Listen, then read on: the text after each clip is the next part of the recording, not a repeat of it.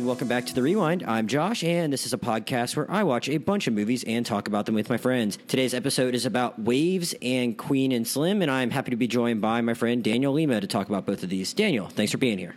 Thank you. Okay, so we're going to start with Waves and then work our way to Queen and Slim. Uh, Waves is the newest film from Trey Edward Shults. It's his third feature after doing Krisha from a few years ago, and then It Comes at Night and two years ago. He is kind of now firmly ensconced in like the A24 stable of directors because this is the newest film from A24. I'm going to say it right out the outset so I don't like awkwardly like stumble into saying it. I'm not really going to do a spoiler section for this movie. I just would, I mean, it's, a, I have conflicted feelings about it, so it's not like I can give like a definite recommendation for people, but it's a very hard movie to like talk about in any depth without spoiling it. Would you agree, Daniel? Um, yeah, yeah. It's, it, I mean, it's set up like a, the story is bisect, bifurcated. Like, you know, there's one story for the first half and one story for the second half, and what's in the second half is informed by what's in the first, so yeah. it's hard to get around. Yeah, so I'm just going to tell people, like, now, like, I mean, I, I went into this movie knowing nothing other than the fact like it was a family drama, and I heard people say like don't learn anything else, so I just didn't learn anything else. And I I like Trey Edward Shults' movies, and I'm like and I like Sterling K. Brown, and I like Kelvin Harrison Jr., who plays one of the main characters in this movie. And I was like, all right, I'll go see it. I'm in.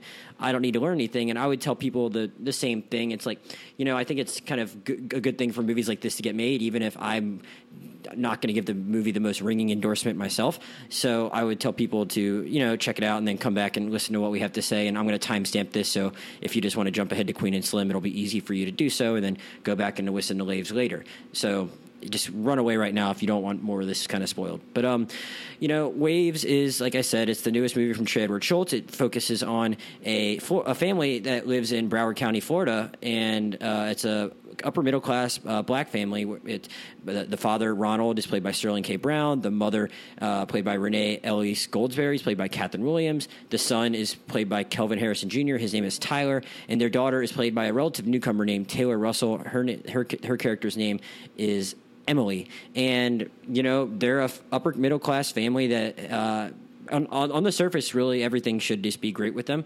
Tyler is a senior in high school. He's kind of a. It, it seems like he does okay in school, and he's on the wrestling team. And uh, we don't really learn as much about Emily at first, but it just seems like they're a family that kind of has it all together on the surface. But uh, Tyler uh, ends up having a shoulder injury while he's wrestling, and ignores doctor's orders. It gets worse, and he uh, and when he suffers an injury that uh, kind of puts him out of commission and ends his wrestling career, uh, things really start to go downhill for him, and things for the family uh, really begin to crack under what is a pretty nice facade, uh, for lack of a better term. And uh, Tyler's uh, also has a girlfriend who's played by Alexis Demie. Her name, or Alexa Demie, her character's name is Alexis. And, you know, things really go south with her relationship after she becomes pregnant and they can't decide what to do. And it's really just, I don't know. What I'm going to say first, Daniel, is this movie was, like I said, it was built as a family drama. And for the first like half of this movie, it's really Tyler, uh, the, the Tyler character's movie, and you know, I'm going to say it now. I really didn't like the first half of this movie for a lot of it, and I think it's because it'd been sold to me as a family drama, and instead I ended up watching a character just do a lot of really stupid stuff and just be a bad person, and it just was not a pleasant experience for me. Uh, we, we can get into more of the plot after that, but what was your initial reaction to this movie? Well, you're talking about just the first half here? Yeah, I mean, we could talk about anything. If you want to talk about this, I, I already told people I, I, I gave the spoiler warning, but that was just my initial reaction is we see this kid, you know, we see him kind of ruin his life, and it just wasn't a pleasant experience. And I don't really know. I think the movie almost focuses too much on this character instead of, you know, actually maybe exploring the family dynamics a little more to giving a little more context for why he would destroy his life. And I've kind of found the first part of this movie just a little frustrating in that regard before maybe it clicked into place a little more. What did you have initial reaction? It, you can talk about the second half if you want, because like you said, that does that is largely informed by what happens in the first half of this movie. I got you. Well, I I know I don't like this movie. Okay. I'm just I'm just not entirely clear. Were you the one on, that derisively referred to it after seeing as the trailer as like you were worried it was going to be Barry Jenkins cosplay? Well, I had heard it described okay. to me, pitched to me as a parody of a Barry Jenkins oh, okay. movie, and I was like, "Oh, well, I don't need to see this." But then you were like, "Hey, you want to go see this?" For I the assumed podcast? you were going like, to yeah, anyway, because sure. like your your contrarian uh, tendencies would get the better of you if you saw an opportunity to shit on something that was trying to be a Barry Jenkins movie. So I, I, yeah, I, I didn't yeah. think I was giving you homework. I thought you'd be excited to do. Oh, that. you get well. It's home. It's homework, bro. and uh, and uh, yeah, I didn't like it the, now the first half, like you said, it's this sort of slow descent into like this kid, this kid who feels like a pressure from his dad to be the best that he can be, you know, in this very sheltered, you know, privileged environment. Mm-hmm. And, uh, you know, one thing leads to another, and suddenly, you know, he's fucking up his entire life. Mm-hmm. Uh, look, it's like a character study, like you said. Well, your biggest complaint I, about Barry Jenkins movies is that they don't have real characters, and right. And I'm, I'm not. I don't even. Even though I like his movies more than you, I'm not going to even. I wouldn't even necessarily argue that point all that much. That was maybe my one critique of Beale Street was that you didn't really learn that much about what these people were like. And for Waves, I thought that like for a second, it looked like he was going to pretty well take care of that off the bat. I really enjoyed some of the very early scenes in this movie with the family. I really liked that first diner scene. I thought you really get a sense of what each of these people are like, and or even just what the mom is like when he's down there at the in the kitchen of the house talking to her when he's taking a study break. And there are just some nice character beats in that. And then it, it becomes a family drama that doesn't really focus on the family, which might be by design because these parents are a little too wrapped up in their own shit to really have a relationship with their kids, and that might be the source of some of the problems, but I don't really think the movie takes the time to set that up. Um, well, I'm, I'm conflicted. Oh man, I'm super conflicted okay. here because there are moments in this movie mm-hmm. that I do quite like. I like, for example, all the performances. I think everyone is great. Sterling K. Brown fucking kills it, man. Like mm-hmm. he is great. Uh, I think that the girl, I believe her name was Taylor Russell, yes, who plays the daughter who becomes the protagonist of the second half. Mm-hmm. Uh, you know, she's great too. Um, there are moments where it does seem to be like, you know, uh, striking the right chord where it does seem to be investigating how these people feel about each other and their relationships with one another. But on the whole, I think that this is a movie that sees the trees and then says, "No, let's jump into that forest, bro." Because uh, even though that first half is a character study, it's a slow descent into darkness from uh, the perspective of this this boy who's you know been saddled with so much you know expectations and pressure that he finally you know cracks. And can you can you think of a lot of movies about um, movies specifically? Because I feel like we, there's definite more obvious examples that come to mind in TV. Can you think of a lot of movies that follow upper middle class black families and just regular family dramas about them? Because I just think um, there's like the kernel of like a really interesting movie there where it's like how do these people still continue to build upon what they've already accomplished for their kids? Off the top of my head, the first thing I thought when I watched the first half of the movie mm-hmm. was, "Oh, this is a Tyler Perry movie." Oh, now look, now look, that's harsh. Is it? I, I, don't think that it's actually harsh because on I do kind of respect that Tyler Perry is a guy who does want to make movies about uh, black people in you know middle class position, you know black people who aren't just poor and black, and that's not the only thing that defines them. Okay. And you know, he makes these melodramas about families, about how they interact with one another. So, and I, I, even though they are often derided, and I've only ever seen, to be fair, I've only ever seen one Tyler Perry movie, which was um, Acrimony last year. Um, but honestly, I do think that this movie works best when it's operating in that melodramatic mode. When it is uh, you know when it embraces these uh, interactions that he has with this kid has with you know the world around him. Like uh, for example there's a when his girlfriend gets pregnant right? And there's this uh, she decides that she's going to keep it. And this plays out over a text exchange like they're texting each other. She's like promise you won't get mad. He's like no i'm not going to get mad. She says i'm going to keep it. He goes what the fuck you you know he starts typing all caps. He starts pacing around the room hitting the wall and then he even says like we shouldn't talk about this over text which is probably true except like yeah, and then when you learn more about him as a person it's like maybe should should shouldn't be interacting with him at all anyway. And it's it well that moment i thought was me and me i saw it with a friend and we were just bowling over laughing. And it wasn't like the scene itself is a bad scene. It's just that it is so so true to life. It is so exactly. No, kids would definitely do that. They would definitely would handle do. it. Yeah, and yeah, and it feels real. It feels like a truly lived in moment. And there are a lot of those moments scattered around the film. But the problem is that I believe um, who's the guy who directed this again? Trader Shults, white guy. Yeah, he's a white guy. I honestly, I'm, I still haven't really dissected what how I feel about that, but.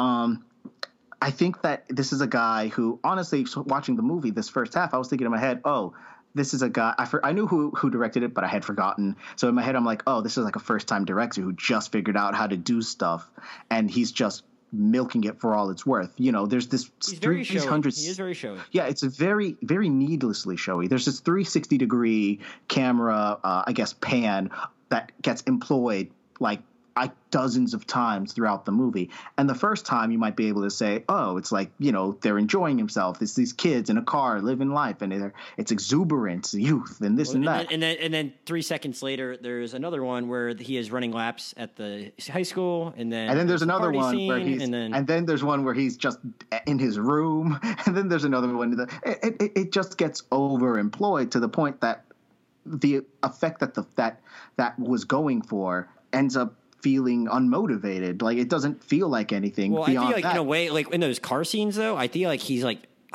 I don't know if he was foreshadowing something bad was going to happen, but it was like he was really trying to hammer home the fact that this kid was like an irresponsible driver, and I- I, I feel like they kept trying to like make you think he was going to be in a car accident by d- shooting those car scenes that way, where the camera's just whipping around everywhere and he's not looking at the road, and I was like, man, what? This is like almost I don't know if this is distracting, but it's like really uncomfortable. I think I might have gotten that the first time, but the mm-hmm. fact is that movement is used throughout the movie in mm-hmm. context that it doesn't doesn't feel like it's aiming for anything. It feels just like a showy, like I I can do this. Mm-hmm. Um, beyond that, the soundtrack. Look, I appreciate that Trey Edward Shults gets kids. I get that he's down with the kids. Oh yeah, you hear like you know Tyler the Creator and Kanye and Kendrick, and they're all playing, and they play throughout the entirety of the movie. And look, I know that it's a movie about kids. Kids are the star of this movie and all, but I don't know, man. The soundtrack seems overbearing in a way that does get into the way of the emotions of the scenes. It just feels like, oh, look, here's another song off my mixtape. See how much I get the kids. It it it's trying to sell you on these moments as uh as loudly as it possibly can, and I think it sometimes stifles the emotion. I think that it uh it, it, uh, uh, man, I'm trying to. Well, I think it's word. interesting Uh, that you're bothered by the music. It's it's received fairly. It's been fairly. Uh, it's received a lot of acclaim for the for the soundtrack, and I've I've listened. I listened to an interview with uh, Trey Edward Shults, and he went to great lengths to try and get the rights to all these songs. He did the thing that indie filmmakers do, and they write letters to the artists. They send the script out. They do all that. Yeah, So- you know what? Maybe he should have spent more time trying to nail down who these people are rather than trying to, you know, figure out how he can get the rights to these songs, rather than figuring out, like, you know, how he can do X cool camera movement, rather figuring out, like, oh, uh, let me change the aspect ratio for this section of the movie for no goddamn reason. Like, it, it, it it, it, stifles what I'm trying to feel for these people. Uh, beyond that, I, I, I do want to say that even though I do like these performances, I think these performances are what make these characters because otherwise they feel like nothing. They're just I don't know. Like you get the sense that you get the sense that uh, Sterling K. Brown's father is you know a well-meaning but overbearing parent, Mm-hmm. and beyond that, not much of anything. Well, my thing is that it's a family drama without with very few scenes featuring the family, which I which again, like I said, maybe it's a little bit by design, but he you watch this kid wreck his life and you get it you get like you said he's a well-meaning dad but maybe a little overbearing but they make it a point to have that scene where he's talking to him and he's like look like i didn't force you to be a wrestler i didn't force you to be a wrestler. I didn't force you to do whatever. They're, they're a little vague on what their mom does for a living. Uh, this is a little fresher in my mind so it might not have jumped out to you but it's like the dad clearly works as like a contractor and does well like doing construction stuff. They keep talking about the mom having patience but then they keep saying the dad runs the mom's business and she just like sees patients or something Yeah, I And that the wasn't- I wasn't entirely clear And that the son takes notes. So I'm like, is she supposed to be like a divorce attorney where the dad runs the books and the son like takes notes? Like, I don't really, yeah, I don't really know. But he, the kid works for the mom, and the dad like assigns him to work, and he's like, look, I, you asked to do this work. I didn't make you wrestle. You chose to be a wrestler. You chose to work out with me. So they make this whole point of it being like the kid. Will, Well, the idea is that the idea there is that like you know the dad is this strong central figure in this guy's life, and of course he wants to emulate him, but perhaps that's not exactly what the kid wants. See, the elements are there for me, but it's just but you don't- stifled by the execution. I guess yeah. You don't see a ton of the dad. You can infer a lot that like yeah maybe he's just been like so with maybe he's been a little withholding and thinks that he's doing the good dad thing just by lifting weights with this kid and going to his wrestling practices, but maybe he's never actually taken the time to have a real conversation with him. So the kid doesn't feel comfortable like talking a lot about any other personal problems he's having in life, whether it be the shoulder injury, whether it be the thing with his girlfriend, uh, anything. So maybe that's why he doesn't feel comfortable talking to the parents. But like, I just kept getting frustrated because like, wow, this kid is literally making like every single wrong decision. Where it seems like if he could like fix so many of these, so many of these issues could be just avoided if he just had a conversation with an adult. And well, yeah, but that's that's I, I feel that that is the point. like the kid is too wrapped up in his own stuff, and he can't doesn't feel like he can reach out. I guess I just didn't understand I, why that was the case. Like we don't get to know the mom very well. It looks like they have a good relationship, and then he won't talk to. I, I can see why he won't talk to the dad, but it seems like he and the mom have a decent relationship. And then three scenes later, he's like, "Fuck you, you're not my real mom," and which we didn't. I didn't know. even. I, by the way, I didn't even know that, that she wasn't his real mom. I didn't. I didn't know that until he said it, and I was like, "Oh, I Oh, guess she's a I, well, I don't. Th- I don't think you were supposed to know beforehand, but that he just all of a sudden erupts at her, and it's like, well, where is this coming from? Like, Yeah. presumably she raised the kid. And it, it, we've only seen them have a good relationship. It's like maybe if we had beyond that, beyond that, again, family like you, I, I, I'm sorry, this is a revelation here Yeah. because you just pointed out something. I genuinely, so so did they clarify that that that wasn't his real mother before that moment? No, not not before the moment where he says "fuck you," you're not my real mom. That's the first moment we actually really find out about that. Um, we, No, we- I, I thought that maybe it was like implied, and I just No, no, I I don't think you missed anything. I think it was just something that where they just they just let it erupt and have him blurt it out in that moment, and I'm like, huh. Yeah, I- yeah, I don't know how I feel about that. yeah, and we're we're not we're not told exactly how old the kids were when their uh, birth mother died from an overdose. We just learned that she died from an overdose, so we don't know exactly like how at what point she came into their lives. I mean, Uh, I think that in the second part of the movie, it it is like yeah, she they basically as long as they have been conscious and they can remember, right? So she's been. so it's not like it's not yeah, it's not like she came in like when he was like a teenager, which would understandably be very uncomfortable. So I don't know. I just wanted more context for like their family dynamics before we actually got it and we saw him just like yeah, this descent into madness where he like is just pushing everyone away. yeah. I just didn't see like there's a lot of foundation for that. You know, that was that was my that was my I biggest think issue with the script. I think it, yeah, I think that it is an issue of execution. Mm-hmm. I think it is an issue of trying to get into the headspace of a kid, and uh, uh, what's his name? Uh, Shults kind of assumes that you know his style can do the heavy lifting when I mean it, it just couldn't. Um, that being said, I do think that it does work at its best when it's fully diving into those melodramatic moments and not trying to not trying to class it up with his uh, with his style. Like honestly, I tur- at one point. Uh, at, uh, it- spoil. Uh, well, you said that you weren't going to Yeah, do spoilers, so um, so toward the end of the second half of the movie, uh, he sees that his pregnant girlfriend is out with a guy at prom. Towards the and end of the so first then half of he the movie. goes, yeah, I'd say at the first half of the movie, he sees that his pregnant girlfriend is out with a guy for prom, and so he gets mad. He goes to confront her at this party. One thing leads to another. She ends up dead, and that whole sequence I thought was, I mean, it was good, ex- minus like too many. Sorry, this is a point where like style does kind of take me out of the moment with like this you know there's this aspect ratio change and the the blaring soundtrack and like but that being said I mean, it's a party scene. yeah, I know. But like that being said, I do think that that part of the movie does kind of work because it's not. It, it pulls back a bit from that overbearing style and it just lets these moments exist and breathe. And it feels like I mean, I, I, I turned to my friend and I'm like, you know, at first I thought my life was a tragedy, but now I realize it's a Tyler Perry movie. And that's fine. And that's fine. But a- anyways, uh about the family and the lack of definition in the in their dynamics and their relationships. Honestly, I, I I'm willing to excuse that for that first half up to a point because it is a character. I I, I want to say you I say character study, but again, there's not too much definition on who this boy is. It's just watching him. You just you, you just end up knowing he's a, you just end up seeing he's like a terrible person. But I mean, Well, you don't. I don't think that that's. I don't, I don't think that's the drive either. I think the point. Uh, like uh, the point is that it's. He's not a terrible person. He's just a boy. he has no he doesn't you know, how to handle conflict in his life. and like he just you know one bad decision uh, snowballs into a bunch of them until you know it, it you know his life is ripped out of his hands and that's when you get this perspective flip Yeah, and, uh, and it's after like this boy sorry, go ahead. uh, after the boy you know kills you know his girlfriend he gets sentenced to life in prison which i mean the scene was a weird moment for me uh, because i'm sorry it, it, it the moment where he's you know he says, "Oh, we get life. You're getting life in prison." I thought, so I guess it's a moment of profundity where, like, we realize we see that this kid is not actually a terrible person. He just made a bunch of bad decisions that snowballed one into the other, and suddenly he's at this point, and now he is going to be in jail for the rest of our lives. It's shot his life. It's shot like a you know. Uh, well, it's second degree murder, so you can get out in 30 years on parole. But yes, it's a life sentence. Uh, yeah, you know, you're supposed to, I guess, feel something. I don't know. Like it, it, no. it, it's a movie that doesn't really communicate that very well. Anyways.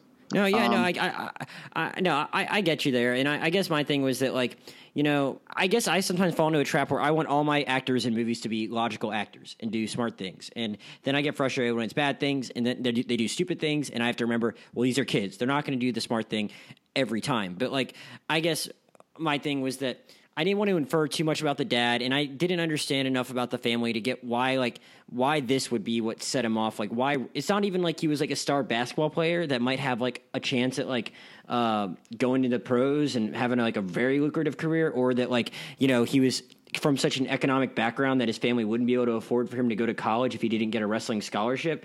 So I was just, I guess, I and presumably he had good grades. They keep talking about how he's doing his homework and getting his stuff done. I was like, this kid could go to college, presumably. Like I don't understand why this is what sets him off and why this is like this why it builds this way when everything around him seems okay besides maybe not the best relationship with his dad.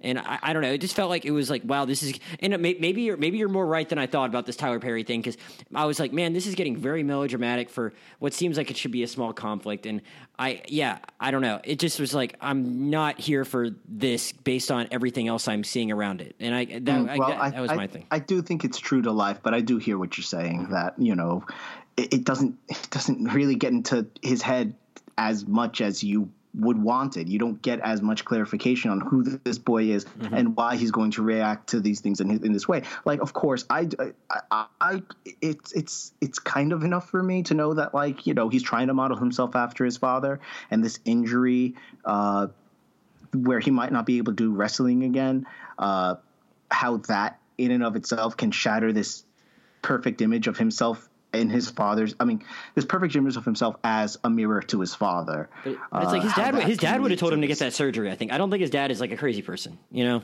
yeah but uh, you know it's just kids are complicated yeah. kids are dumb man like, yeah I, I guess so uh, but that being said, it is in the second half. The second half is a perspective flip where you see his younger sister, who had been out of focus for his mm-hmm. entire, you know, this entire first half of the movie. She becomes the protagonist, and uh, she tries to deal with the aftermath of this kid's uh, what this kid's actions have done to the family. Uh, she ends up meeting this boy uh, played by Lucas Hedges. Mm-hmm. I kept thinking about that he was the other uh, young white actor, the three named one. Um, I forgot what his name was. Anyways, uh, she ends up meeting him, and they fall in love, and this and that. He, uh, the meanwhile, the parents' marriage is now on the rocks after you know the after effects of, right. you know, their son going and killing a girl. And uh, in the midst of all that, she tries to build this new relationship with this boy. Um, how do you feel about this half?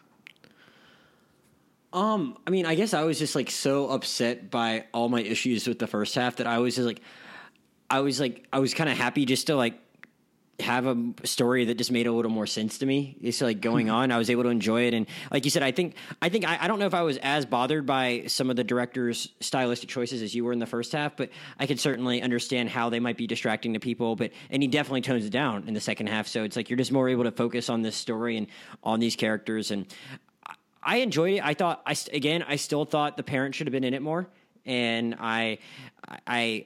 it feels like when they have that first scene where you all of a sudden find out that the parents are having marital problems. That's not so well into that second half of the movie, and I'm like, huh, it's like they almost forgot. Oh yeah, we have like Sterling K. Brown, who's a great actor here. Like we should probably like go back to these people and like use them for some reason. Um, and I, I, know that's not how it works. Of course, he already had this script written, but like I was like, uh, you know, like I, I, would like to. Do they even know she has a boyfriend? Probably not. I guess is what we're supposed to think. Like they're really just they're because we keep being told she doesn't talk to them at all, and yeah. So I don't know. I, I still wanted it to be like just more of a family story than it was. But again, I don't. I don't know if that's a fair criticism because I guess the point is that this family's broken, and I it, it did it just felt a little more like as for as showy as this movie is with all of its stylistic choices, it did a lot of telling and not showing to me. I guess was my problem, and we're just we're, we're repeatedly being told this family isn't a family anymore, and that uh, they're having all these issues and all that. Uh, but at the same time, I, we're just told that, and I don't know if there's a lot of. Uh, I, I, just don't know if we got to see it in a way I would have liked to have seen it. But I did enjoy. I really enjoyed her performance. I really enjoyed Lucas Hedges' performance, and I thought it was just a really. I thought they. I thought I liked the way that they just used the climactic event of the first half of the movie to inform that second half. I do think they did a good job of that. I didn't need them to make a bunch of prison visits to go see him and talk about it or anything like that, which I, I kind of assumed was going to happen. It just I just thought like, okay, this guy's the main guy in this movie. Like we're going to see him again, aren't we? And you don't you see him for like three seconds. And I thought it was going to have to be like a lot of conversations with him about everything that's going on in their lives. And I just didn't really think I needed that. And I thought we were going to get it, and we didn't. We saw how she was struggling in a way that was understandable, and how uh, she's going to be feel withdrawn at school and. Uh, really kind of want to be a little upset by beset by her grief, but also any kind of uh, negative feedback you're going to get from other kids at school, which is completely expected. And the social media aspect of it is there, but it's not overdone. And I just thought they really handled her story really well, and I thought their her relationship with Lucas Hedges character was really nice. So I'll just say, like, I thought I enjoyed it more as an entire process. Uh, they really, I mean, he shoots the hell out of South Florida. I'll say that. Like, I know uh, this is something that like I've become more sensitive to in film because I feel like I've lived in most areas of Florida now. I've lived in the Panhandle for the majority of my life. I spent a good most of all of college and law school in Central Florida, and now I've lived in South Florida for over three years. So I just like I'm very sensitive now to how Florida looks. And the next movie we're going to talk about, I'm going to have some criticisms in that department. But like he like really gets South Florida well, and I enjoyed just looking at this movie a lot. And maybe that maybe some of the ways in which he shoots that is gets at some of what bothered you. But like I enjoyed looking at this movie. I enjoyed their relationship. I just thought like I and it's part of it might be expectations. It might have just been my fault for expecting a different kind of family drama than the story he wanted to tell. But it's just like when you have a guy like Sterling Brown, Sterling K. Brown around, just giving an, an incredible performance. Like I just thought there would have been more ways they could have used him. It just felt like, all right, we need to show that their relationship's breaking apart. So let's have this one scene where she overhears her parents talking, and we need to have one other like great scene where we're going to get Sterling K. Brown an Oscar. So let's have him go fishing and bare his soul to his daughter. And that that was how it looked to me. Yeah, um, I gotta admit, like your your critic your critique, I, I mostly agree with. Um, it, it, your critique with the first half, where you're like, oh well, you don't really get a sense of this family in in as they're being embroiled in the you know what's this guy doing, this kid doing to himself. I think that I feel that more in the in the second half. I feel the uh, the lack of definition more. Okay. Because it's a movie called Waves, right? It's supposed to be about how this family grapples with the aftermaths of what this what what this kid did, almost like in a we, we need to talk about Kevin kind of way, right? Mm. But you know, like you said, we don't. I don't really get a sense of what exactly is happening. Um, the parents are entirely out of focus, which uh, I see what I'm I saying. Know, how I like, kind of think that might be the point, but I just don't agree with that being the choice. If it was such a deliberate, yeah, choice. and and the thing is, this girl's in her life. So you know, if you focus in and consider this as just like a character study of this girl in the aftermath of what her brother did, um, I mean, I still, even though I do like Taylor Russell, Taylor Russell, right? Yes. I do like her performance. Um, I do because it adds a lot to a character that I feel is kind of nothing. For that entire back half of the movie, she is just girl who is kind of sad until a boy comes into her life and now she's happy and then it's just that until you get to this conversation with Sterling K. Brown, where even though I do like like it's a scene where he com- talks up to her openly about his marital issues, and she talks about how she's feeling about what her brother had done, and they have an open, honest heart to heart in a way that you hadn't seen the entire rest of the movie, mm-hmm. and I it's a good moment in the sense that these are two people who are really, you know, selling this scene, but at the same time, it's still a movie. It's still a moment that's mired in like uh, this uh, false profundity with this uh, Sterling K. Brown is like quoting the Bible, harkening back to a scene where they go to church in like the first 10 minutes of the movie. Mm-hmm. Um, it, it, feels kind of hack. It feels kind of like this is the moment in the movie where we tell you what this movie was supposed to be about. After that, she goes on this journey with uh, Because now she understands the importance of family, so she's gonna make her boyfriend. now she understands go, her- yeah, she's gonna go make her her- boyfriend talk to his deadbeat dad because like that he really needs to do that to feel at peace, I guess. Yeah, and then we just get like 20 minutes of that where like he's, you know, taking care of his cancer riddled dad and you're supposed to I guess feel uh, like the the story like the, the like it's resolved, like the conflict is resolved that she's moved on, but like it, I never got a sense of who she was in the first Because place. the, the only two it- it- the only two scenes we've had at that point with like in the second half of the movie with their parents are just like her overhearing them arguing and then like them at the docks and Yeah, her or- talking or to her dad as they're fishing. And then the very next time you see the parents, they've reconciled. And it's like, oh, was that supposed to be its own story? Yeah, I don't Because if so, it feels like nothing. It feels like you've just told me they are having trouble, but people, when people love each other, it, they can get over it, and then they're they're good. But, we, but it's it just so weird because like we don't see enough of them to understand that that they're at the point now, or to understand that like she doesn't feel comfortable like telling them like where she's going and she's driving across the country. It's like it seems like the parents like would they're not gonna. I don't think they're gonna get that upset. They're like, well, I, oh, I guess the like I said earlier, we don't. e- they- We to our knowledge, they probably don't even know about the boyfriend. But it's like, hey, I'm gonna go like ha- help my boyfriend like see his dying dad. It's not like the worst, most crazy thing a kid could tell their parents. But it's like, I guess that it's deteriorated to that point, and we just have to. we- We're kind of left to like guess at that until she gets a text message from the parents freaking out. But it's like, you know, this is like a family story, and like I, we have no idea where the family actually stands. I don't know. It was just kind of weird. Yeah, it, it's a la- it's a lack of definition that I think if even though like in the first half I'm willing to excuse because it is this slow descent into darkness that like where he's isolating himself from the people who love him, Mm-hmm. so it makes a sort of sense. But if in the aftermath you're supposed to like you know invest it like watch how that ripples out into the rest of the family. Mm-hmm. I mean that just it didn't feel that way because on the one hand you got the parents who are completely out of focus.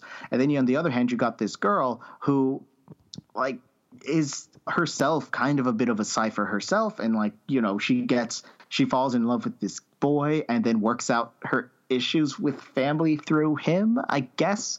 I, don't know man I- I don't think there's anything necessarily wrong with that per se. Yeah, it's like a guy's kind of helping rescue her or whatever, but she just needs a friend or a boyfriend, anything. You know, I understand, like, and if they want to make that choice with the script, that's fine. Like, I, I kind of buy that, like, she would almost, like, be in such a dark place where she's not going to be showing a ton of personality and you're not going to. Yeah, but my point. Yeah, but my point is that, I mean, you get no real sense of who she was in the begin in the to begin with. Yeah, because they So only focused have- on her brother. Yeah. and now we don't have anything more than she is uh, trying to deal with the aftermath of what he's doing, and then immediately gets a boyfriend, and then you get kind of a repeat of the first, you know. 30 minutes of the movie where like the guy is like with his girlfriend and he's happy and it just becomes that it becomes her saying hey i love animal collective jesus christ and i'm like yo yeah we get it. You're down with the kids. You know what they're listening to. You got your finger on the pulse. I get it Shults. Jesus christ. And like you know it, it, it then becomes lost in that. Like it doesn't like the next time you ever get a sense that uh the only time you ever get a sense of what this what these actions have how these how this boy's actions have affected his family is with the scene with uh Sterling K. Brown at the docks at their as they're fishing and like an overheard argument between the dad and the mom. Yeah. And that's it. So I, what am I left with? I'm, I'm I'm left with just kind of a, a tepid romance, like a soundtrack to a romance movie, and that's it. Yeah, you're, I mean, again, you're not going to get a whole lot of argument from me. I was, I was just very disappointed overall. I wanted more. I, I, I think it's worthwhile to do a story like this where people realize how important family is and how you know they should be there for each other and want to confide in each other. And I, I, I just, I didn't really like the way they got there, and um, it's, it's a shame because, like you said, when you have performances this incredible and a director that obviously has a lot of talent, but uh, maybe just didn't harness it in the right way here. I liked It Comes at Night a lot more than you did, um, and I really like Krisha, even though that's probably a little bit in the same way where he's like showing off with the camera because it all takes place in one house. Um, it's just I, I just don't really think it came together here in a way that I particularly liked. Um, do you have Do you have any other thoughts before we? Yeah. I, I have a couple final thoughts, but what is there anything else on your mind on this one? No, not really, man. It's just a lot of style, very little substance, and I hope that at one point A24 uh, stops funding these, you know, art house Tyler Perry movies. No, you no, know what no, I mean? no, that's harsh. I'm That's harsh. tired of this. No, I, I'm tired of I, this. I want I'm him. I, I want him to. movies Ma- I want him to get the chance to keep making movies like this, and hopefully he'll No, get it right. no. Yeah. I'd rather I'd I'd rather we all just saw Marvel movies than have to go sit through another damn like oh this isn't a melodrama. This is this is true art. Well, A twenty four is not going to fund a Marvel movie. You, bet, you they better. They, they, they're- it's as long. I'm happy if they can be making money and then funding movies of this scope until you know they really hit on one, which they had. They hit on a lot of movies. I mean, you, you Mm-hmm. hate Moonlight, but I mean that, that that's your thing. Uh, uh, one other thing I'll say is that I, I mentioned a little bit about the geography earlier. There's like a thing where like you know it's cheaper to shoot movies, and I don't know. Trey, Trey Shults lives in Orlando. I don't know why he's uh, he's from Texas, but for some reason he lives in Orlando. So I guess he might have just wanted to make a movie in Florida. I don't. Oh, he lives in Orlando. yeah. Oh, Uh, I'm gonna go egg his fucking house. Man. he made me sit through this, and it comes at night. Nah, yeah. Um, he does. Yeah. I, I, I, for, even as I said that, I forgot that that's where you live. But um, I don't know why. I, I guess that might have something to do. He might have other. I think his. Maybe I think his. I don't know. I, I don't quote me on this, but I've listened to a few interviews with him, and I think maybe his girlfriend's from South Florida, so maybe that's why he wanted to set it down here because I know he took from a lot of experiences from people in his life for this movie. But it's cheaper to shoot movies in Louisiana and Georgia, so a lot of times movies will shoot there and try and call it Florida, and it like sticks out like a sore thumb to me because I'm so intimately familiar with this state, and like he really gets what South Florida looks like because a lot of people think that like you know it's just all beaches and South Beach and stuff like that. But like it, ta- this, the, the family lives in Davie, I guess, or that's where the business is because you see it on the dad's shirt. And like Davie is just like a suburb. It looks like any other suburb. And uh, a lot of the roads they go down in this movie, they really look like that. They actually shot in the Broward County courthouse when they have right before they go to the courthouse scene. I from time to time on a not irregular basis, I have to go to my, I have to go to court there for my other job, uh, or my uh, my actual job, and like it, it was literally clear as day that they actually shot in that courthouse just based on the hallway that you see before they go into the courtroom. You see two different trains, the Bright Line, which is our high speed rail that goes from Miami to Fort Lauderdale to West Palm, that's going to go to Orlando in a couple years. Like they show that train, they show the other one of the other industrial trains that you know is always there. Like they just like he just like and it, it's not too showy about it. Like you see this stuff for like three seconds, and it's like, all right, like he's not fucking faking Florida, which I appreciate. This a, it's more of a me thing though than a thing a lot of lots of people are going to notice. But I just appreciate it because it just looks fake as crap when people try and call something Florida that's like very clearly not Florida. So I give Trey Edward Shults like s- at least a little bit of credit for that, and it's still like, and I, I thought he was to like really, it, to me, it was about the border on being Barry Jenkins cosplay when in the first half, when they're at the water and you show, see them in the water and you think he's to go for that same kind of light that's like the really famous shot from Moonlight when you see the young Chiron in the water and he doesn't go there. He, uh, like it, it, it just looks a little different. Like it still looks like Florida to me. Oh uh, no, he he went there. It was You think it, was very it was it was very Jenkins cosplay. I- oh yeah, the another fucking like two people in the water, fucking like in that shot and shot in the same way. wa- it's framed in the same it wasn't. It, it Nah, was, but like what- no, but the light was different. That's what I'm saying. The light was different. It it, it could have been worse. Mm, this is a, it's just more A twenty four house style, man. Ah, okay, fine. You're getting suckered. Uh, no, I, I guess I'm. I, I guess I'm. I guess I'm. Um, I'm already. I'm already. Uh, um, I've been branded a A24 bro. I guess. I guess I just. Can't, I can't. I can't shake it, even if the, I, I don't. I don't like that up on you. Yeah, I don't know, but uh, I don't. I, I just thought there were a lot of shots where like the the lighting just was like okay, that's that's something that like I feel like I see all the time down here, and at least he gets that, if nothing else. But anything else, or are you ready to move on? Yeah, let's move on. All right. So anyone that's just rejoined us, we just finished our discussion on waves. I again, I uh, I want movies like this to keep make, getting made. Uh, it doesn't seem like Daniel does, but I would still say like go see it anyway if you have nothing better to do. And but I mean, I wish I could have given it a more ringing endorsement than I did. Queen and Slim.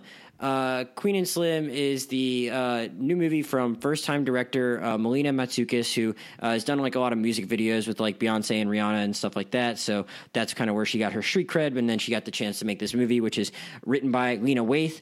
It uh, stars Daniel Kaluuya and Jodie Turner Smith, two uh, British people playing African Americans, and it follows the. We we don't learn the names of these characters till the end of the movie. So for the sake of our discussion, are you okay just calling them Queen and Slim? Yeah, yeah, sure. Okay, so I mean that could get a little confusing, but uh, uh, and and wherever you see the plot written up, they refer to them as like Queen and Slim. So, uh, but yeah, Queen is a, a criminal defense attorney, and she get, goes on a Tinder date with Slim, played by Daniel Kaluuya, and they're at a diner in Ohio, and it's awkward, but it's actually probably like a, it's still like a pretty fun scene, I guess, in a way where they're trying to feel each other out, even though it's not really going. The date itself isn't going so great. On the ride home, they get uh, stopped by a cop, which uh, is obviously a very tense moment whenever uh, two black people are stopped by a cop, and uh, the stop goes just about as bad as a police stop possibly could because it's a racist white cop, uh, played by Sturgill Simpson, who's like a pretty well-known musical artist these days. Even though not someone I'm super familiar with, but like that might be a thing for people notice.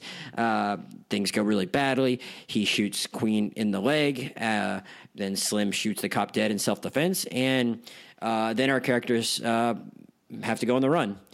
Uh, I don't know, Daniel. I, I this is a, an interesting movie because I think when people saw the uh, trailer, uh, it looked like almost like a, a straight thriller that gets kind of weird. There's a like a, I think there's at one point like a needle drop moment in the trailer where all of a sudden like Staying Alive starts playing and it just looks like these characters are just going to have like this uh, really kind of intense movie where it's like nonstop and they're on the run and all that. And I don't really think this movie is a straight thriller. It's uh, it's kind of different than what I was expecting going in. Uh, I know you really enjoyed this movie, so what about it resonated with you the most? Well, Queen and Slim is the kind of movie that I've always wanted to see. I've always wanted to see a road movie that uh, charted how black people see America. The point of the road movie is to go for these characters to go to these different destinations and paint a portrait of the land that they're traveling through uh, in a way that's unique to them and speaks to what it is at that moment.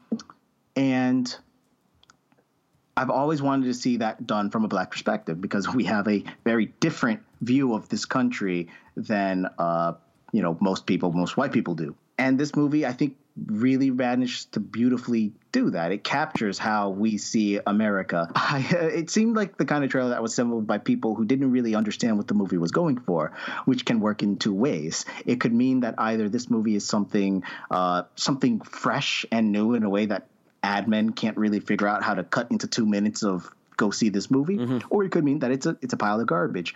Either way, it looked like it was going to be interesting. Mm-hmm. So, and I had heard coming, I've heard I'd heard uh, going in that there were these you know kind of mixed reviews, people saying that they didn't like the script. I didn't really. I saw a lot of what about it. I, I got kind of worried because it just took me a while to actually get it to get to the movie because it just wasn't the kind of thing I was going to go see with my family over uh, Thanksgiving when I was home. That was a good call. good call. And I was like, I kept seeing a lot of criticism from black people online who uh, and I was like, I, I was like, then it just kind of like black critics. Yes, yeah, and I and I, I in my head, it just kept, my gears kept turning about what that could possibly mean. I kept making some assumptions in my head, and I was worried I was going to have stuff spoiled for me.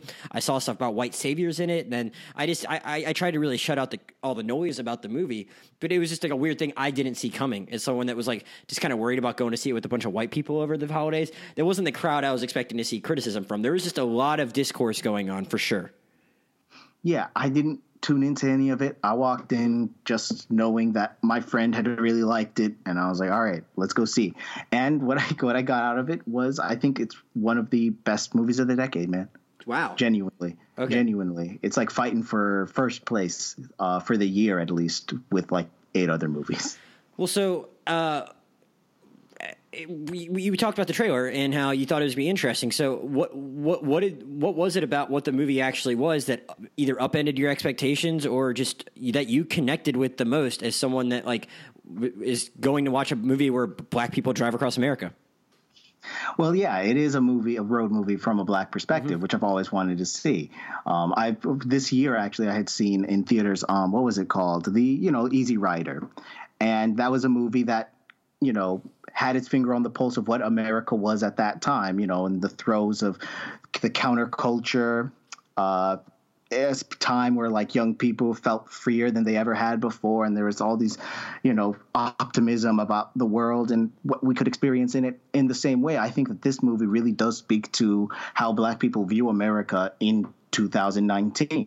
Yeah. Uh, Can I stop you there for a second? Because I actually have a point I wanted to make when you when we were talking before we started recording, uh, when you made that point before. When you say it's about how black people kind of see America, one of my favorite parts of this movie is that there is just a uh, there is just like a common understanding with every single black person that they encounter, and like this regardless of how they these people feel about the act that they've committed, there is just like a baseline understanding with that goes unspoken about like what they're going through. The point the point at which that is best encapsulated, as great as I think that scene is when they're in the uh, what you, I don't know if you call it the tavern or the club where they go dancing. Uh, I, yeah, what they're in. They go that? to like some kind of like saloon. I, I, I, don't know, dive bar, saloon, yeah. whatever. That, that, I mean, that's a great scene in of itself. But when they stop with the mechanic and they need to get the car fixed, and I we need to have a whole other discussion about that guy's kid and what that mm. protest scene happens because that's a very mm. divisive scene. But specifically, their interactions with this mechanic, who's like this older, presumably somewhat more conservative guy, and just the way he sees the world. And he's like, I don't approve of what y'all did. But it's never a question that he's not ever going to turn them in at the same time. You know, he's like, I'm not going to celebrate you or anything like that but he, but he's still going to like just take their money and let them go along their way. And I love that. I was like, okay, even this guy kind of gets that. Like, yeah, these people didn't do anything wrong. He might like really see the world a different way than they do, but there's never a question that he's going to like call the cops on him. And I love that about yeah, this movie. That's, that's a very interesting point that you made because it genuinely had never even considered. Con- it had never even like struck me that that might have been the case. I was just like, yeah, of course he's not. Well, he was very disapproving of them, but at the same time, that's never even a thought at, at the first place. They're not even they're not worried about showing their faces there, walking around the building. Like they're not like worried that he's going to turn them in. It's just like there's this understanding that all the black people have that come into contact with each other in this movie that like yeah, like I mean, until the very end, I guess. But I mean, uh, yeah, but yeah. like, but yeah, we we we, we got to look out for these folks, you know. Yeah. So um, going pulling back a little bit. So Queen and Slim, the characters. Mm-hmm. I had heard criticism about the script, and at first I sort of thought that that was what was gonna like. At first, during that first diner scene, there's a little bit of clunky dialogue, I'll admit, um, where she's like clearly the haughty, holy, uh, uppity, like holier than thou type, and he's a more down to earth, you know. Like at one point, like they're having this, you know, dinner at a diner, and she's like, "Is this the only restaurant you could afford?" And in my head, I'm like nobody, nobody, nobody, would, say, would that say, that on the first yeah. date. On, you on have to be like a real, know. real asshole bad person to like say that to someone on a date. Yeah, exactly. And like it's it it, it it it comes across as a little bit inauthentic, but honestly, I do think that this movie does uh, after that moment once they go out and get on the run, I I, I understand that it is just uh, meant to be a clean delineation of who these people are and the roles that they've set for themselves in a white world. And after that, you know, once they, you know, fully are immersed in the black experience, you know, they're uh, in the form of this journey to try to make it across the border, try to make it to safety. Um, they let down these sort of uh, uh, barriers that they've made for themselves and just, you know, fully live as people. Like, I think that it was really brilliant. Beyond that, I want to say that the soundtrack.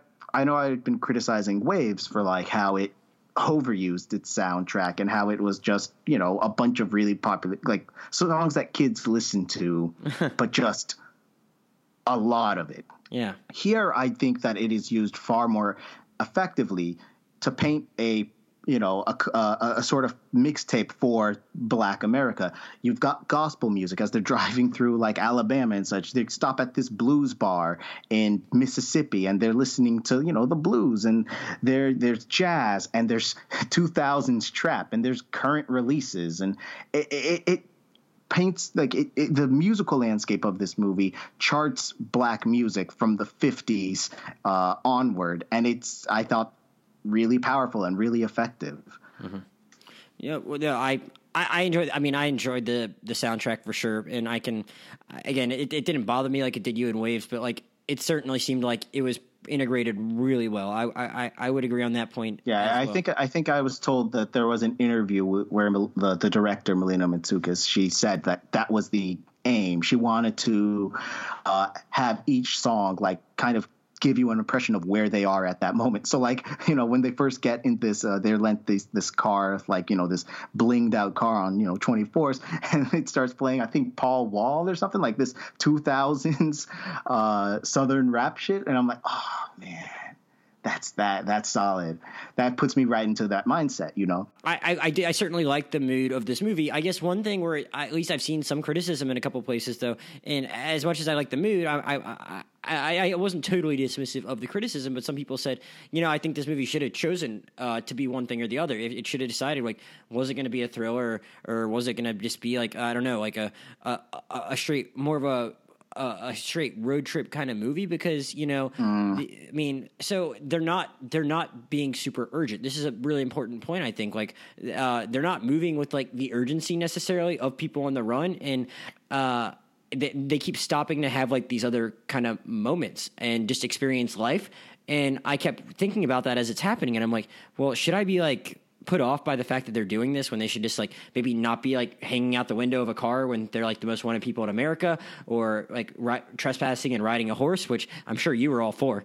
Uh, oh, but, know, I'm all for, you know, you know, at that moment I was like, oh, this movie's got to yeah, be this, this, look, that, I was like, I, what I hear what you're saying, but here's the thing about but, that: this movie takes place in a sort of heightened world, yeah. and it is supposed to be a movie that is allegorical to the black experience in America. Right. Are they that they need, they, America, need to, they need to grab these moments when they can? Exactly. Yes. Like these are moments where they have to find, you know, levity mm-hmm. and beauty and life and uh, love in a world that actively hates them and wants them dead. Uh, that is the point. Like that is why they keep making these little stops because they and trying to grab seize moments where they can. Well, that that was the other thing that's, I really liked about this movie was that as a white person, because you know that's the perspective that really matters when talking about this movie. was the um, of course, of course. I, I, I kept I kept thinking about how every time I had any kind of criticism about how these actors were acting, I was forced to look inward and or how these characters are acting, I was forced to look inward. Part of it is those moments we were just talking about, whether it be stopping to ride the horse or stopping to go out of the way to go uh, visit a grave a, a grave site, or you know stopping to go dancing at a dive bar or something like that, where none of it made sense. And I'm like, wait, is this a really realistic, smart plot choice? Like, should this be happening? And then you have to pull yourself out and think like, look, these people, this is like you said, this is an allegory for Black America where everything's stacked against them, and you're going to take the good moments where they happen. But it even goes beyond that because I, I, I was super, I, I even despite the fact that I'm a lawyer that's been to law school and should know more about the criminal justice system than your average moviegoer. I even I was like stupid enough to be like, uh, when they first went on the run, I'm like, well, isn't the videotape just going to exonerate them? The cop shot first. Like I was dumb enough to have that thought for a minute. Yeah, I don't trust. Yeah, I'm like, no, no, no, no yeah, I don't and, trust that. Right, you gotta, and, you gotta get out of there. Yeah, I know. And I, I mean, like uh, for, for, that was my initial reaction though like as a naive white person even, even though like i should know more about how these things work than your average white moviegoer i even thought that for a second. I'm like nope that's a dumb assumption for you to make josh. You shouldn't think that. They should they're totally right to think that like they're going to be turned into the bad guys here. And so that's why they go on the run in the first place. And there are moments like that where like they just like made choices. And at a certain point i'm like you know like maybe they should just like bear their soul to this sheriff that seems really nice and maybe he'll help them. Like I keep having thoughts like that. I'm like, nope, that's stupid too.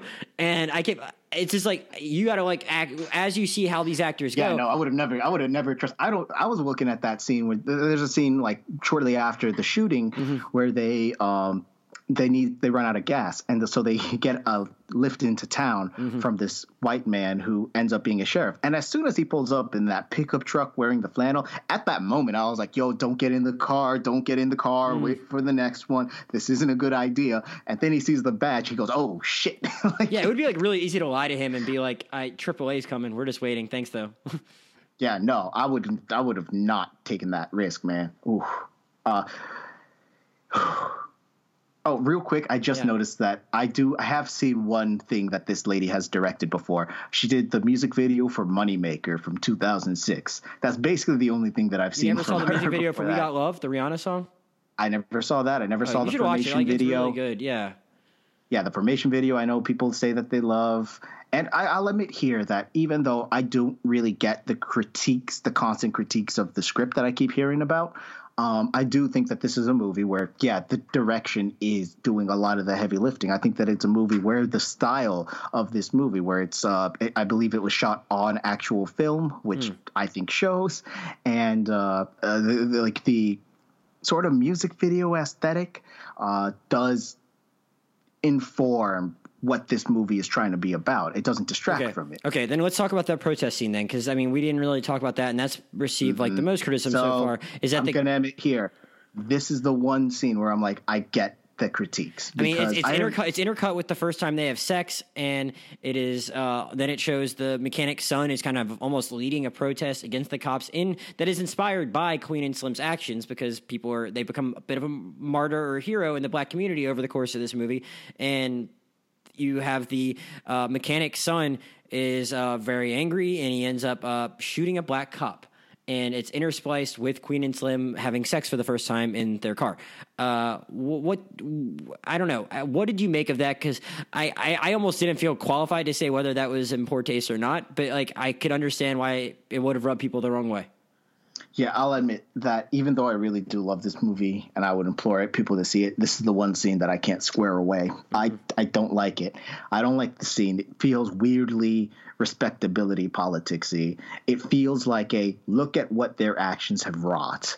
You know, they they you know they get celebrated they go and they had you know they're on this adventure they become martyrs and all, all this look at what their actions directly inspired. Inspires a child to go shoot a black man in the face. It feels it feels wrong. And then it also seems like- it doesn't It also seems like it's putting an example of like what the worst the worst people think Black Lives Matter is. It's like giving it exactly yeah. Yeah it, it doesn't it, it is in poor taste and I, I i'll admit i don't i don't like it. It's a testament to how much i Yeah, like the rest of yeah, the movie. yeah. That i really don't like this scene but i still really love the movie as a whole Fair enough. Fair enough. uh, yeah. if this is if this is the crux of people's critique of the movie uh, i would get it but i would also argue that it succeeds in so many other areas that I, i'm willing to give it a pass Mm-hmm. there Yeah, we we kind of actually skipped over. Um, we skipped over uh, their first stop after they actually like have to. They kind of actually get their transportation act figured out, at least to get down to Louisiana. They stop at the house of Queen's uncle, played by Bokeem Woodbine, who. uh, Is he, a, is he a pimp? Is he a drug dealer? I'm not really sure, but he, he has some Uh, I resources. gather from what I gathered from I gathered uh, the answer is yes. and he is by the way, I just want to I don't know how we skipped over him because he is amazing. Basically every single thing he said I loved. I loved the character. I like that it is a image of a black man who is not they don't glorify him. He is still like a bad man who like, you know, is a pimp who hits women and it, it's it's portrayed Who killed a woman. unblem- I mean, who's killed a woman, and it's all shown to like in an un, uh, uh, uh, warts and all portrayal. Like he is not necessarily a good man. That being said, he is a man who has been directly impacted by you know he's the reason he is the man he is is because he has been living to try to survive in white America. Uh, there's this, there, they they point out that he had been uh, over in Iraq and like you know he suffered from PTSD when he came back and he didn't have the resources available to him to you know I, I do think that the movie uh, even even though like he is like kind of a you know com- comedic relief I think that it does take the opportunity to use him as a uh, another reflection of a facet of black life in America. Yeah, no, it, it also tells you a lot about her too, uh, about uh, Queen as a character. That you know, and because we know that uh, we know that Slim comes from like a loving family, and uh, it's kind of reflected in the way he's like always trying to figure out if he's gonna how he's gonna get back to talk to them, and how he doesn't even want to leave them in the first place, and. Uh, you, you learn a lot about her just by the fact that like that's basically her only real family at this point and that she got him out of jail and how she sees the world that like she would uh that she would even do that in the first place like it's a it's an interesting way to tell you a lot about a character without having to like just do it all in a very exposition exposition-y kind of way um, that that she would have that kind of relationship with him that she would get him off from killing her mom like i don't know i just thought it was he was super entertaining but at the same time like his presence served a larger purpose which i appreciated Yeah, I agree. And also, again, super entertaining. I loved him. Speaking of which, uh, I, I also want to give a shout out to whoever the. There's a scene early on in the movie where, like, uh, just as they go on the run, where uh, Slim ends up running into this black to this black man who's with out with his son, and uh, that is a comedic set piece. Like, I have not laughed that much in a movie this year. I don't think. Yeah, people, uh, people, some people criticize that scene because they didn't like the language that was used. I, I can't remember was it that he kept calling Uh, the because, kid's like, mom he- he, kept calling the kid's mom a Yeah, bitch. Yeah, exactly. Yeah, I mean, here's the thing. I get it, but also It was It's true to life. It's Yeah. it's true to life, and it was it was funny. like uh, at one point, like he you know he's like, uh, "Damn, you sound like me and my bitch." You know, and like, yeah, it, look, I get I get objecting to the language, but also it's just it's just I mean, like, true- people- it people- feels like a truly lived in moment. Yeah, people, Uh, I'm sure people talk like that. You got to just like understand that like it doesn't mean Lena Waithe says it's like thinks it's like great if people use that language, but like you can play it for humor too. I don't think that's totally out of line. Uh, yeah, I don't think that there, I don't think that the movie is agreeing with him when yeah, he says I don't. Yeah, that, that- I, I no, I'm in agreement with you there, and I think that I think it is a testament to the movie that like it somehow takes the time to have a lot of funny moments. Even that, I mean, that guy was just a funny presence, but like even between Queen and Slim, there are some funny moments too, and that it it kind of I, I don't. I, that I, moment where there's a moment there's a moment where he's like, uh, if if uh, would would we have had a second date? And she says no. He's like, damn. You know, he plays it. He plays it so well. They're they're both brilliant. Uh, it's uh, Daniel Kaluuya and I'm sorry, who was the actress? her name is Jodie Turner Smith. I mean, she's been in like a few things, but like this is like obviously the first time most people are seeing her. Um, Okay, yeah. Oh, she was in the Neon Demon. Uh, I, what an au- an auspicious start.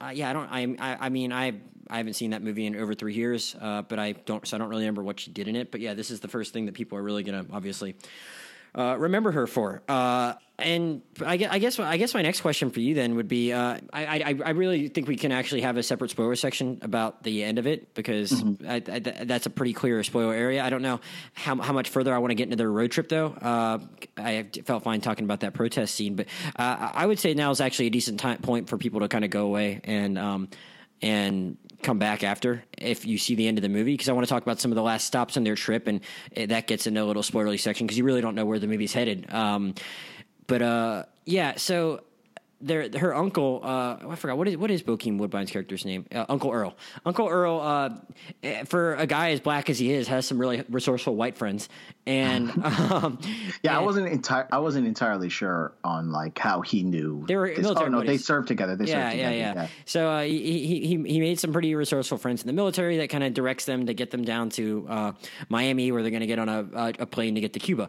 And uh, I, I actually one of the one of the other uh, criticisms I saw, like when I was just trying to avoid all th- content about the movie before I saw it, was that you know, you know you, you- like that it was like a white savior thing, which I, I didn't really agree with either. It's just like these people are on the run and they're going to go for help where they can, you know. And uh, I thought that yeah, the scene, the and, scene and the scene, and I think that this, I think the scene also does illustrate white liberalism's view of Black America, where they're willing to help if they can, but also not, not, not really that willing. You know what I mean? Like the, the wife is putting up resistance at every turn. Uh, she, I didn't. I didn't actually take it as like a white liberal critique. I, I, at, the moment, like not the same way like Get Out was, where it was very clearly like critiquing those kind of people. Like, Yeah, it's pretty- not as. po- I mean, it's not as pointed. These are pretty like, down home Southern folk on like the surface. It was like so. I, I didn't necessarily see it as someone that like was holding themselves out as like a liberal that was just doing a nice thing. Like I could see how you might see it that way. That it just didn't strike me like that in the moment. It was like I, I totally understand why like I mean someone wouldn't want to like put themselves uh, in that situation. I mean like or Yeah, know, I mean, like the wife is like, you know, I don't. You bring this into our home and this and that. Even though she totally, she totally like understands their position, she still is unwilling to put her neck out on the line for them. No, it makes yeah, sense, You yeah. might understand it, but it also it's an it's an it's a common refrain from white people about you know social justice. no yeah They're not willing. They're willing. They're willing to go as far. I think that it's you know white liberals are willing to you know say that they support social justice and they're, they're willing to say that they don't like racism and you know they don't like the current social order on you know and they're willing to say that as long as it doesn't inconvenience them, as long as it doesn't follow them home, which black people don't have that luxury. But you know.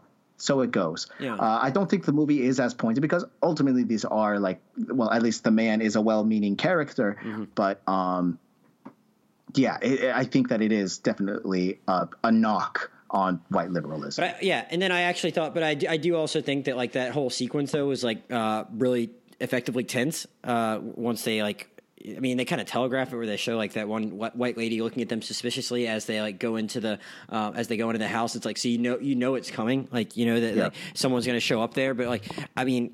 You really don't know where the movie's headed at that point, and it, it, to see them like actually have to like hide like they do, and then it's like uh, that was another moment where I was like, "Is this kind of dumb?" Like because I, I do think it's like kind of like again it goes back to what you were just saying about you don't know actually know how far out these people are willing to stick their neck. So uh, for a moment I'm thinking like look, they're they're not going to find you in this compartment in the bed. Do you really need to like keep going? And I guess it ultimately wouldn't have mattered based on the way the movie ends. They probably, if they're ultimately headed down that way anyway, like it it it just doesn't really hurt them one way or the other. It doesn't affect their, their eventual outcome that they don't just hang out there until the cops go away. But the cops searched that room and then they left. So they could have just hung out in that room and for another eight hours and then they might have been fine. But it's like, all right, we're going to jump out this window. And I'm like, God, like this is super tense. And then like when they actually finally get in that garage and then um, the black cop lets them go, I was like, I, I, I don't know. I have no idea what that guy was going to do in that moment. Even though, like I said, I already kind of enjoyed that. Like every black person was like down for the cause of the whole movie. Uh, uh, so like I, I don't know. Like I, it was it was just I, I don't know. I just thought it was very well done and it was really tense and like you said, yeah, it is really like interesting the way it handles those white characters. And yeah, I, I don't know. I, it made sense that they might have to rely on a white person at some point, and you don't really know how good of an idea that is. yeah, I think that it. I think that it was a well designed scene, and I think that it did speak to our relation, black people's relationship with white America. I I thought that it was good. Yeah. can well can I can I back up for one minute before we go to like just the the very end? Um, uh, because uh, we briefly we kind of brushed over it. What, and I think there probably is a little more to say about it. What did you think of the scene at the dive bar? Oh yeah, I thought it was brilliant. Granted, of course, I I love blues music, so like mm-hmm. you know the moment they step into this like the one blues bar still standing in the South, mm-hmm. like I'm like, all right, I don't. Truthfully, I'm not entirely sure how common hole in the wall dive bars playing blues music frequented by old and young people mm-hmm. are. But you know, I'm willing to accept it because it's a great scene. I think that it's uh, another one of these moments where, like, you know, they have to grab whatever little enjoyment comes their way, uh, living in a white man's world, and uh, I think that it's done beautifully. I think it ties into like how this film uses black music in order to chart uh, the black experience in America. Uh, it, it, they're in, I believe, Mississippi, right? So it makes sense for you to walk into a blues bar, hear some blues, get that off the checklist, you know? Mm-hmm. Uh, I thought it was a sensual scene. I thought it was really, really well done. It gets you hot under the collar, which mm-hmm. is what's the intent? They go and they have a slow dance to the mm-hmm. blues music, you know. Uh, yeah. Any, any other moment where the bartender is like, "Yeah, you're safe here," which I mean it goes back to the whole, I mean, reverse Underground Railroad thing the movie has going on. It was just kind of a cool moment where he says that, she says that, and then he just looks around and just like surveys the whole place yeah, and just kind of yeah, realizes they, yeah. they they found a temporary haven, and that's just a cool moment. Um, and you don't have a lot of time left, so I want to I want to get to the Florida portion of this movie. Um, is they have to go down and the, their ultimate uh, spot where they're going to get saved is the uh, is down in South Florida where you can catch the plane to Cuba and they have to go down there. I'm just going to be very brief with this. I, I, I, when I was going on and on about waves and how some movies don't shoot Florida well, this movie did not shoot Florida well very well, very well in my opinion, or just kind of insulted anyone that has any sense of Florida geography at all. Uh, yeah, I'm going to be real with you. Uh, I live in Orlando. I've lived in Orlando all my life, and it didn't raise any eyebrows for me. Okay, so well, I've, again, I've lived all around the state. I've lived in the 850 where they stop for the mechanic. That thing has 850 in the building, so we're supposed to think they're in the Panhandle and because the whole panhandle basically is the 850 area code and then all of a sudden they're walking with that kid down by the water. And it's like i guess they could have been like very south in the panhandle by the water and then that'd be one thing except like it would make no sense for them to go like that far south if they're ending if they end up going to georgia. And so that really bugged me. And then when they're down in florida finally after they've escaped from the house in georgia and they're going south they're supposed to be driving south in florida and then the massive body on the water on the right presumably the ocean it's on the right and they're going south and the ocean should be on the left. And that really bugged the shit out of me too. Just saying. Maybe like, it was a lake. That was like a really fucking big ass lake, I guess. I was like, is that Lake Okeechobee? I don't know, but it's like, no, they're coming from Savannah, so they're not going to be in the middle of the state. This is a very, I'm going to tell you, this is a very niche complaint, man. I know, just saying, like, it just stuck out like a sore thumb. Like, they're fucking in Louisiana, aren't they? Like, I knew they were in Louisiana, and then sure enough, the movie shot in Louisiana. Like, I had to check it after. So, mm-hmm. just some, just some like things that like bother me a little bit. But then they get down to South Florida, and um, I don't know. What what did you think about how the movie chose to wrap up? They they get they ended up um it looks like they're gonna make it and then they get sold out by uh the one black person in the movie that is uh not down for the cause and then bitch uh, ass motherfucker yeah. yeah you always have there's always a couple you gotta watch out you can't mm-hmm. just assume mm-hmm. everyone's down for the cause so i've um, seen some um, people think that like hey I, maybe it's realistic that these people are just going to end up getting shot but uh, well, that, that's what some of the other common criticisms are which i guess it seems like i've maybe read a little more of this than you but some people think it's just like trying to like kind of go all in on i don't know black martyrdom, black suffering, and it could have just like it didn't have to end that way. I mean, did it? But um, it, well, it I'll agree that it didn't have to end that way because there are movies like the, uh,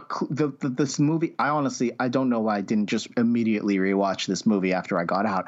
You can't help but think about Sweet Sweetback after seeing this movie. Sweet Sweetback's badass song, 1971. It was the movie that started blaxploitation. It was an indie movie okay. about a black man who kills a cop, goes on the run, very much the same way. The movie was pitched as, uh, I believe, in the, the, the credits, it says starring starring Mario Van Peebles and you, the black community. You know, mm. uh, it's a movie. It was a movie made for by and for black audiences, uh, in order to show a side of the country that doesn't get shown on film, and. Uh, that movie ends with, I mean, spoiler alert for a movie that came out 50 years ago, that's a damn 50 years ago anyways hmm. this it's a movie uh, it ends with him crossing the border into mexico hmm. and it was like a triumphant moment uh, for black audiences people cheered in the theaters uh, roger ebert said that it was what made the difference between exploitation and uh, true art was that this movie ended with the black man getting away with it, which in a white movie just wouldn't have happened. They would have had all this these diversions, but then ultimately the black guy would have to lose. Hmm. Um, and in this movie, I I understand people's I understand being annoyed at the ending to an extent because a part of me is just like I, I want them to go free. But the fact is, it's a movie that is a portrait of Black America in 2019, and the fact is, Black America in 2019 it's very cynical. It's a cynical world. It's a world that hates black people. So yeah, the fact that like the fact that they get gunned down just when they're on when they seem to be in the clear, that tracks. That tracks for me in a way that uh, it's sad and I don't like it, but it tracks. Yeah, and, so, and another um, naive white person thing that happened with me was like uh, not the fact that they got sold out and they were going to be caught, but the fact that like that the cops were so quick on the trigger when they were unarmed. I was like, this seems like this woman just. Like, are you, bro? Come on. No, come on. no, not not even that. Not not they even. They just that. killed a. They just killed a UPS dude. I, I know that guy wasn't black, but like that, they just killed like a UPS guy. You know, when, hiding under, you know, uh, uh people's cars on the freeway, using them as cover. Yeah, I know. Like, yo. Yeah, yeah no, there's no. been so many instances of like unarmed black people being shot, but it was like it was so clear that they were unarmed too. That was yeah, like it's like it's man. like uh, yeah. no, I know, but it's like a lot of times it happens where it's like it, uh, no, believe me, I'm not, I'm I'm never like really on the cop side in these things, but it's like they'll have the argument that like oh it was dark and I thought they were like reaching for something, and they're just like standing out there in broad daylight, and like the woman, but it looks like the woman pulls her tr- trigger by accident almost, and I was like oh come on, like could it have been like I don't know, it just seemed like it, but I was like, nope, that would probably actually happen. Like I had a moment where yeah. I was like, oh, that just seems like a little too like convenient for the movie to get to its point. I'm like, no, that actually probably could probably happen. Like I caught yeah, myself. Bro, I don't, I, yeah, I, that, yeah, I, don't yeah, think you, I caught good, myself good from you thinking caught that. Yourself. Yeah, I caught myself from thinking that. Yeah, yeah, yeah, yeah. But it was just like a, a, quick thought I had. I was like, would that? Yeah, no, that would probably happen. I was like, oh, yeah, but a, that, that was in, incredibly true to life. And then they say in the news report that they drew on him, and nobody believes it. Nobody believes it. Everyone knows the deal. Everyone knows mm-hmm. the score yeah, I thought that it was true to life. I understand people being a little disappointed. I wanted to see him go free, you know what I mean? But, mm-hmm. uh, you know. Yeah, quickly, quick, quickly before we wrap up, because uh, we, I mean, we mentioned these two actors and Bokeem Woodbine, but uh, did you have any other thoughts on like Daniel Kaluuya? I mean, uh, it's I, I, I don't know, man. He's like just really good at what he does. Oh yeah, Daniel Kaluuya fucking kills it. Um, and I liked him in Get Out a lot. I actually went back I, and read your Letterboxd Get Out review the other day, um, just in kind of in anticipation of this. So I, which, which I enjoy doing, but it's like you know, like he's like really good at like just conveying shit with his face. And like I, oh, yeah. I know it's, it's a weird thing actor. to say, but like yeah. he's like he conveys so much without saying anything, like more than maybe better than any actor working right now. Like, yeah, he's impressive. brilliant. He's brilliant, and she's brilliant. Mm-hmm. Those are really good. Uh, again, Bokeem Woodbine, hilarious. And you know, I, did you ever see? Did you watch Fargo? I can't remember. Of course, of course. So he's incredible in Fargo season two. Yeah, it's like, yeah. I mean, he's incredible in a different way than he's incredible here. Like, he, it's just like I hope people keep finding interesting things for him to do.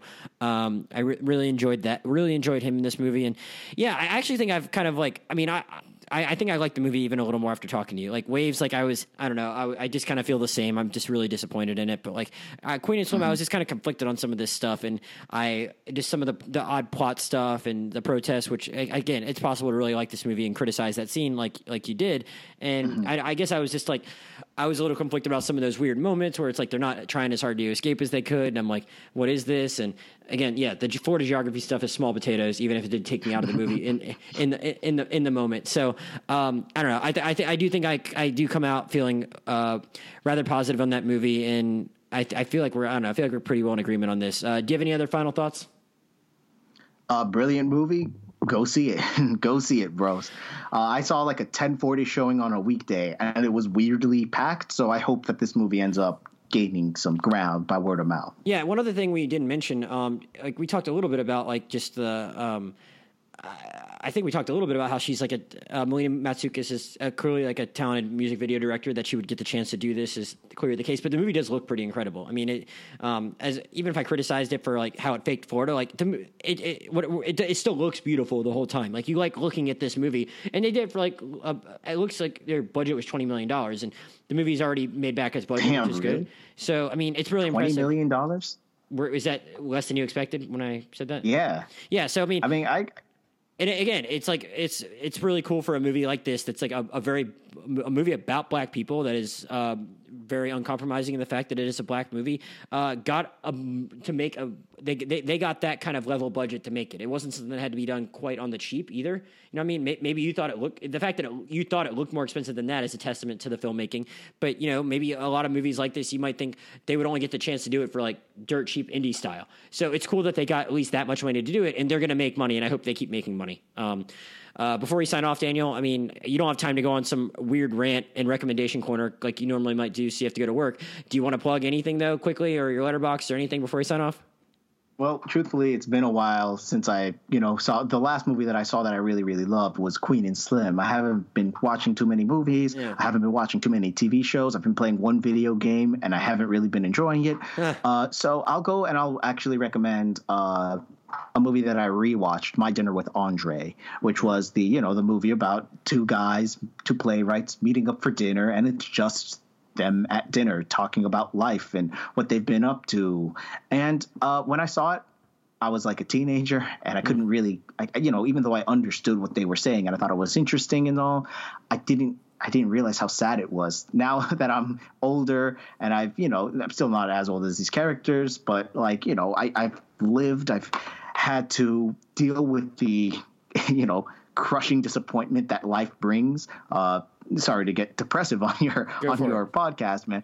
But um, yeah, and this movie is about two men just talking about these uh, how to live life uh, in a way that is you know a bit heightened because these are two playwrights, two very intellectual, you know, upper class people. But um, I think that it's really brilliant. I think that now that I am older and wiser and able to follow along with what they're talking about in a way that actually relates to my day to day life, um, I got a lot more out of it. And the fact that it is two people talking at dinner for two hours and it's not boring as hell, I think That's it's a testament to how well it's written. Yeah, I've actually never seen it. So, and I and, I, I I kind of always, which is weird because like I saw the there's a community episode that's just basically a, a take on it, and I and I. that's, that's that's the first time I heard of it, and that's the only reason I watched it. yeah, so I kind of I feel like I should go back just so I can go back and then watch Yeah, the community for those episode that- and have make more sense. For those interested, it is on the Criterion channel and it is on Kanopy, which is a free service. So go ahead and watch it. Well, I need to. I've, I've watched like two movies on Criterion. I've had it for like four months, so I need to. I'm Yeah, always going to support same. it. I've always supported it. I'm going to keep supporting it as long as I don't lose my job and need to cut some costs or whatever, because it's a good thing that we have. And but I, I need to actually start getting my money's worth. So I'm glad that you told me it was on there. As usual, I'm Josh Jurnovoy, J O S H J U R N O V O Y on Twitter and Letterboxd. Podcast Twitter is 50, uh, Rewind Movie Pod, and podcast Gmail is the Rewind Movie Pod at gmail.com. So everyone, get back at us there. Coming up next, we'll have a podcast on The Irishman or maybe one on Marriage Story. So stay tuned for both of those. Thanks again to Daniel for joining us, and we'll see you next time.